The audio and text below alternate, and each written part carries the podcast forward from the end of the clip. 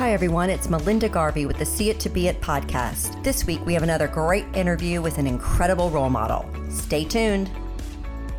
Hello, everyone. Welcome to the See It to Be It podcast. I'm your host, Melinda Garvey, the founder of On the Dot, whose mission is to lead women to success through the stories and actionable advice from role models. And today we have yet another phenomenal role model. We have a woman in STEM, and we love featuring women who are in the science and technology, engineering, and math field just because it's such a critical, critical field, especially for young women today and to get excited about STEM. So we're super excited to have Dr. Karen Moxon, and she is a professor of bioengineering at the University of California, Davis. So, welcome, Dr. Moxon. We're sure excited to have you here today. Great. Thank you so much. It's really a wonderful opportunity to be here, and I want to thank you for that. Absolutely. Well, how I always like to start is kind of just to jump way back. When you were growing up, what was your big dream? What did you think you were going to be when you grew up, and what were your dreams?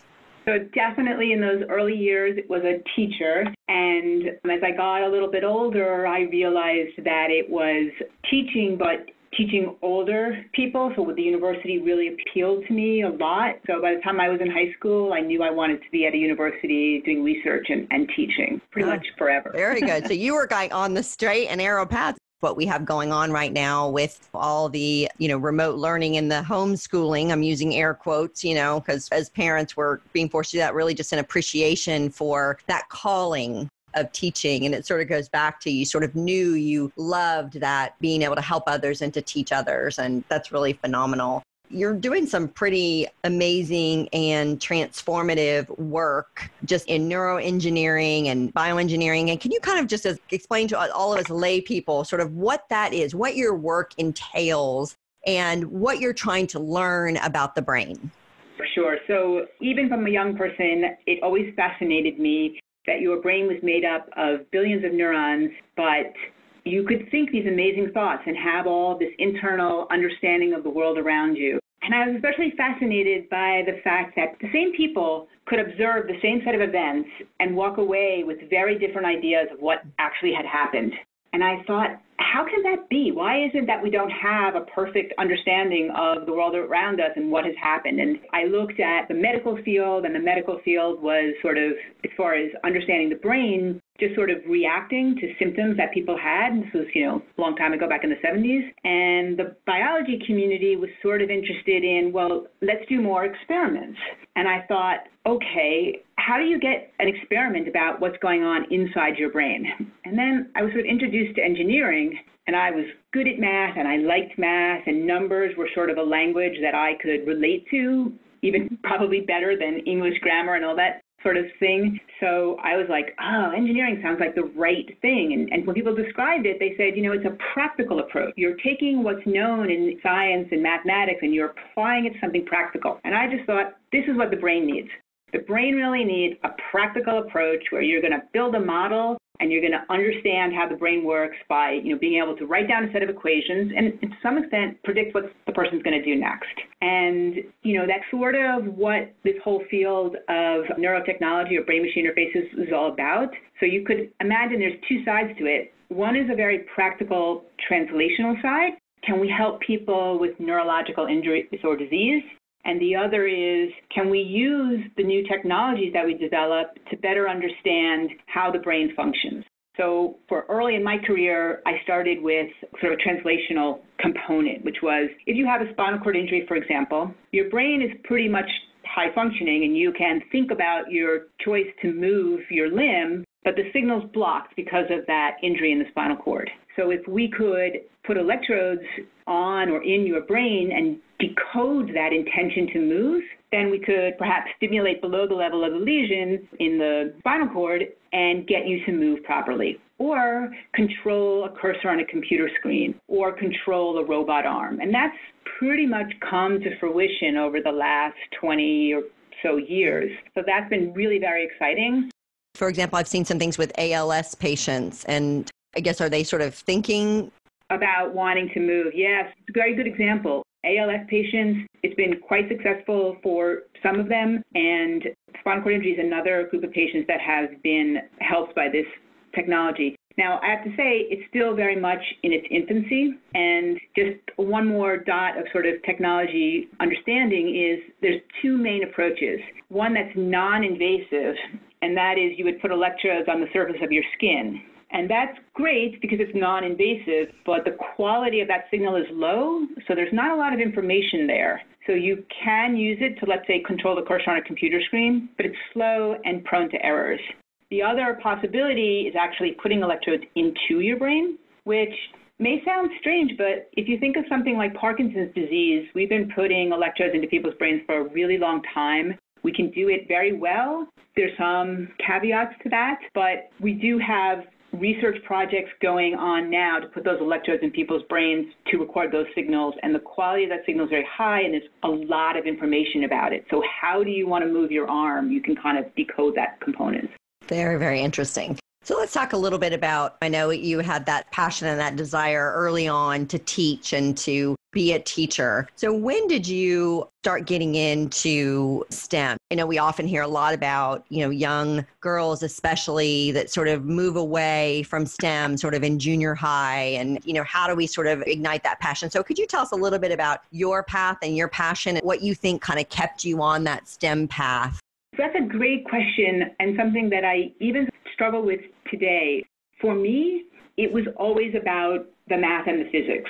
That was the language, that was the thing that I was comfortable with and I knew was the right way to do the kinds of things I wanted to do, like understand how the brain works.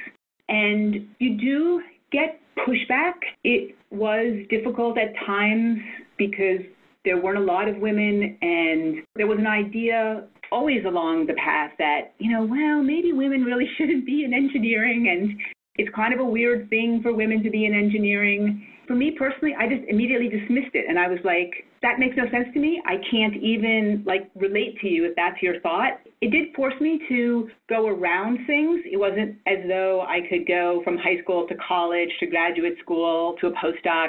I did encounter places where they were like, I'm sorry, you can't stay here. And the underlying idea was because you're a woman and women don't really, it was almost like, we don't know what to do with you. right.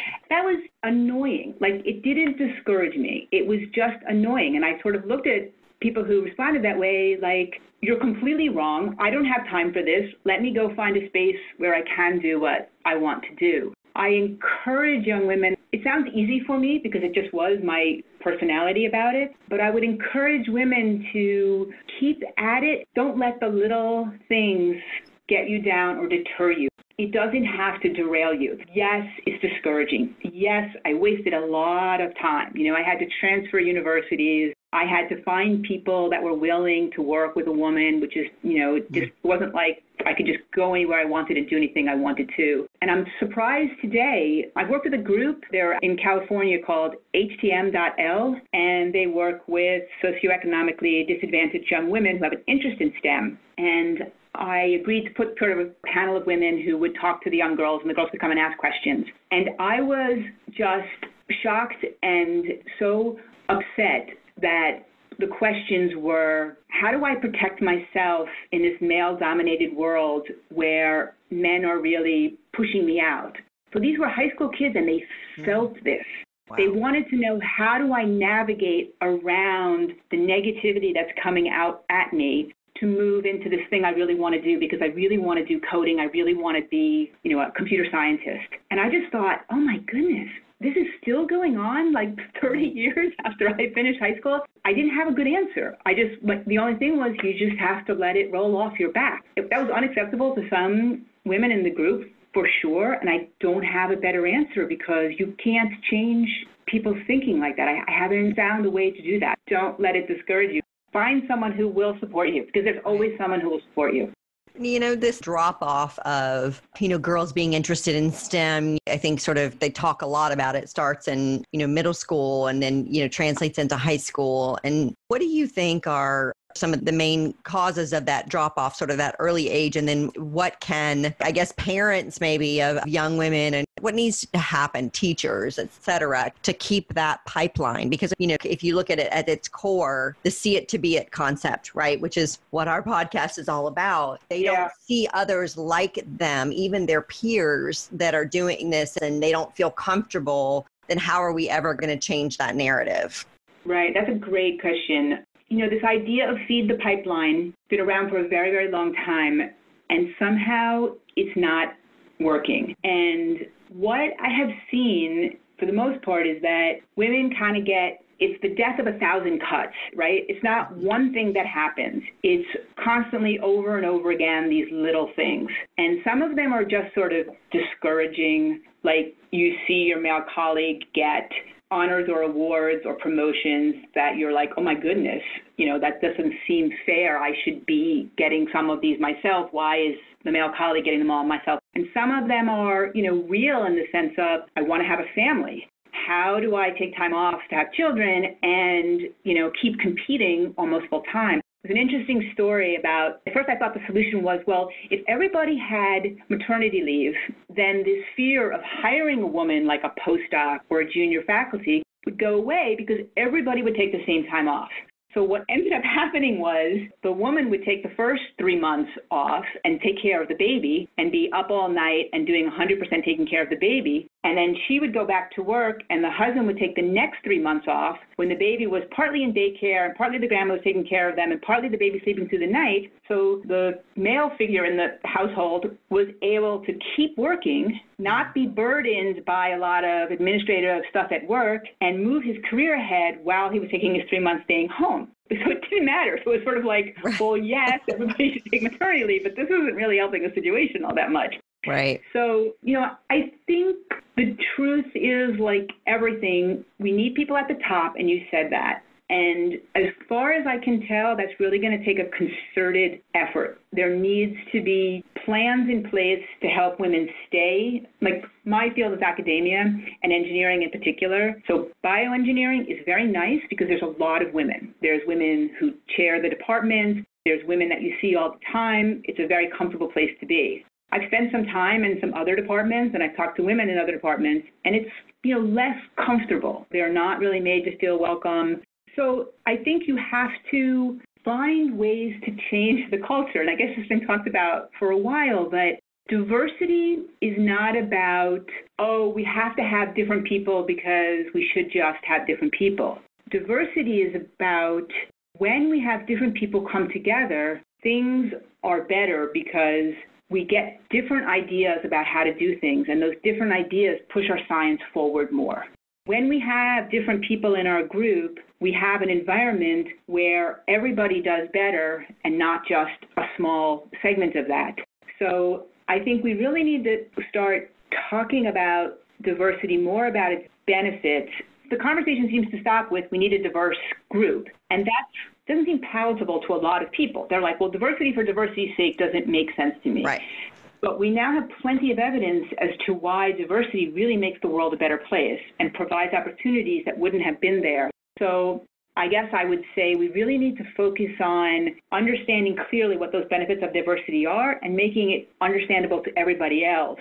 That's one side of it. There's sure. another side. Would you like me to tell you the other side? yes, of course. So I do a lot with strategic planning, and they get everybody in the room and they start asking questions. You know, what's important to us? What do we want? And everybody says, yes, we want more diversity. And again, the question kind of stops there. And when you get down to what should we do to improve diversity, and you ask a lot of your male colleagues, especially in engineering, the answer they give most is there's nothing to do because I treat everybody the same. You know, there's nothing more to be done. I treat everybody the same. Those who make it don't make it. And I think in that answer lies the problem. When I came through, I can look back and say there was a very round hole that I had to fit into. And if I fit into that round hole, they didn't really have a choice but to let me keep going through because they couldn't sort of push me out. So if you're more of a square peg, you're going to have trouble with that round hole and you're not going to make it through because that will be the reason they dispense with you because you didn't fit into that round hole. So when you say, I treat everybody the same, you're basically saying, I'm only letting through those people who fit through the round hole. And there's lots of ways to do engineering, there's lots of ways to do science, there's lots of ways to look at a problem that isn't through that round hole. So, how do we teach those who are already in my position? Because I wouldn't even say that I'm great at this. I would say I acted like everybody else. I had to go through this to get where I am. So, this is what you're supposed to do. And this is how lectures are. And this is how tests are supposed to be. And if you can, you know, get it right to the third decimal point, then you deserve to move on to the next class without really stopping to say, well, wait a second, what about all these other people who want to contribute and we're not allowing them to because we have a narrow gate on what contribution means? I don't think that's an easy question and I don't think we've answered it. But especially in the university setting, we should be able to say, okay, being an engineer and getting a degree in engineering means more than just being able to handle a small set of equations. Yeah, okay, there's some fundamental things you need to do, but let's broaden out what your contribution to engineering is and how you can go out and be an engineer and still be yourself, you know what I mean, and, and make right. that contribution in a positive way. I don't have an answer to that yet, but I think that's the kind of conversation we need to start having. Well, and I think that what you're talking about at its core is what does inclusion really mean? Because, you know, you can have a diverse group of individuals, but inclusion is not treating everybody the same. Inclusion is welcoming all of the differences the square pegs and the oval pegs and the you know triangular pegs and not trying to fit them through the round hole but actually chiseling the hole so that everybody fit. I think that that's really what you're describing because obviously there's all this research behind having this diverse you know group of individuals certainly on the corporate side make companies more profitable and more innovative and i can imagine it's very similar in academia but that alone doesn't work without inclusion because you have to have people's ideas feel included and their differences be embraced and i think that that's really the key here the interesting thing about just this whole area of STEM, you know, what I know more about is really on the corporate side. And that although corporate America is still not so great for women in STEM areas. I think there is this very wide-eyed dawning that's happening right now and understanding and you know there is a and certainly before this pandemic that we're facing you know the big push was there was this huge shortage of talent and the competition and i think that you know that is so important to being able to drive these real long-term changes because again, there's this sort of dawning and understanding like, okay, if we do not make this environment better for women and other diverse individuals and figure out how to truly make them feel included and part of it, we're going to lose the race because we're not going to be able to hire people and we're going to lose that talent shortage. So, you know, my hope is sort of to your like, how is this really going to change? My hope is that that will change. And then obviously that trickle down effect to those young girls being able to see the kind of role models they need to see. I like your tack there that it's inclusiveness is what we need to start understanding how we do that. And I think that's a great point. Again, you know, for me coming through, part of the reason I likely could survive was because I was fine walking through that narrow opening they gave for me. Mm-hmm. And it also left me as someone who wasn't able really to see what measures I could do to be more inclusive. So it's me as well. And I don't think we really know the answers to that so well. I think that's one reason why, especially on university campuses, it's very important. We're like sort of a microcosm, you know. Yeah. We have the opportunity to study what does it mean to be inclusive. That's right. And do a much better job taking that and putting it into a format that the rest of the world can understand. You know, we tend to learn all this stuff and then we keep it in our little sphere of learning and not get it out to the rest of the world. But I think there's a lot of work to be done to understand what does it mean to be inclusive. And that's a very good point. I like it very much. Okay, so what's sort of a, a go-to piece of advice that you have either gotten that has really, you know, helped your career trajectory or, or that you often give, sort of that, this is my go-to? I really think it comes down to you have to do what you're passionate about. You know, I love my job, but there are still days when I just don't want to do it. I don't want to go in. I just don't feel like it. I need a break or whatever. And I imagine if I didn't really love what I did, this would be impossible. And I think people are not being introspective enough. I see a lot of kids, they come to their senior year and they're about to get their degree in biomedical engineering. And I say, Why did you come into biomedical engineering and how do you see yourself in the future? And they're like, I don't really know. I just sort of did it because my friend was doing it or somebody told me it would be a good thing to do. And I think, okay, you're going to have a good education, okay, but you really need to do introspection. You really need to know what makes you happy, what do you feel good doing, and you need to do those things because it's those times in life when it's hard and things get tough, and they always do. That if you're doing something you're passionate about, you can plow through. If you're just sort of doing it because you don't know what else to do, it's harder to move forward and it's harder to be successful. So I think that the idea that you should be passionate about what you're doing is the most important. Absolutely. So tell us sort of what's up next for you. What's your next frontier of research and what you're doing? Great. I'm glad you asked that question. So when I started out, I was very lucky that I was part of the team the very early years doing the first sort of brain machine interface. And we actually did it on a rodent model. And the rat would just think about moving this arm out and getting a drop of water and then bringing the arm back to give itself some water and it worked. And it was the most amazing thing I'd ever seen in my life to have, uh-huh. you know, an animal like that, a rodent, be able to do such a thing. And for a long time, early in my career, I worked with a group at Drexel University, and they had a spinal cord injury research program there. And the idea was, okay, we know we can do this. Can we implement it after spinal cord injury? And what does this mean and all of that? And, and as we talked about a little bit earlier, this is now being done in humans all over the country, still in a research setting, but it's pushing through. So then I began to want to say, well, really, what is going to be the next horizon here? I think that's modulating our cognitive state. So if you think about taking the signals out of the brain to want to move your arm and stimulating to make that action move, Suppose you're someone who makes bad decisions, gambling, for example. We're beginning to understand how the brain accumulates information to make a decision and how that can go awry, especially in certain neurological disorders. So the idea is can we record those signals, know that the person's going to make a bad decision, and do some kind of stimulation to put them on sort of the right path or the better path to a better decision? So we sort of call this cognitive neuroengineering. And it was a big reason why I moved out here to the University of California at Davis because they have several groups working on these kinds of problems. They have a Center for Mind and Brain, a Center for Neuroscience, and they're very interested in how do people do this and what can we do in terms of corrective action. And so that's sort of the new horizon. So cognitive neuroengineering. Can we get in there and make people make better decisions? So Wow, that's fascinating. Oh my gosh. Well, I so appreciate you just sharing with us just what you're involved in is very innovative. And I love seeing a woman leading in this field. And I know that you'll inspire a lot more young women to jump on board and push through to those STEM careers, which are so critically important. You know, and I just think the, the innovative mind of women needs to be part of science and a much, much bigger part, I think. I think if I could just say to young women out there is have faith in yourself if you want it, you can have it. You just have to have faith in yourself.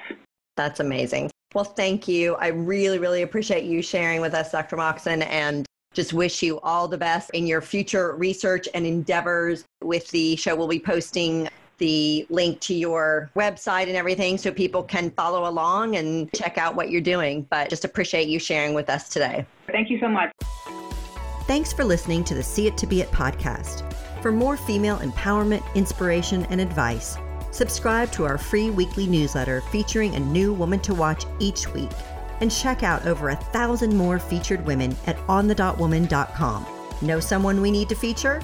Reach out at onthedotwoman on Twitter, Instagram, and Facebook.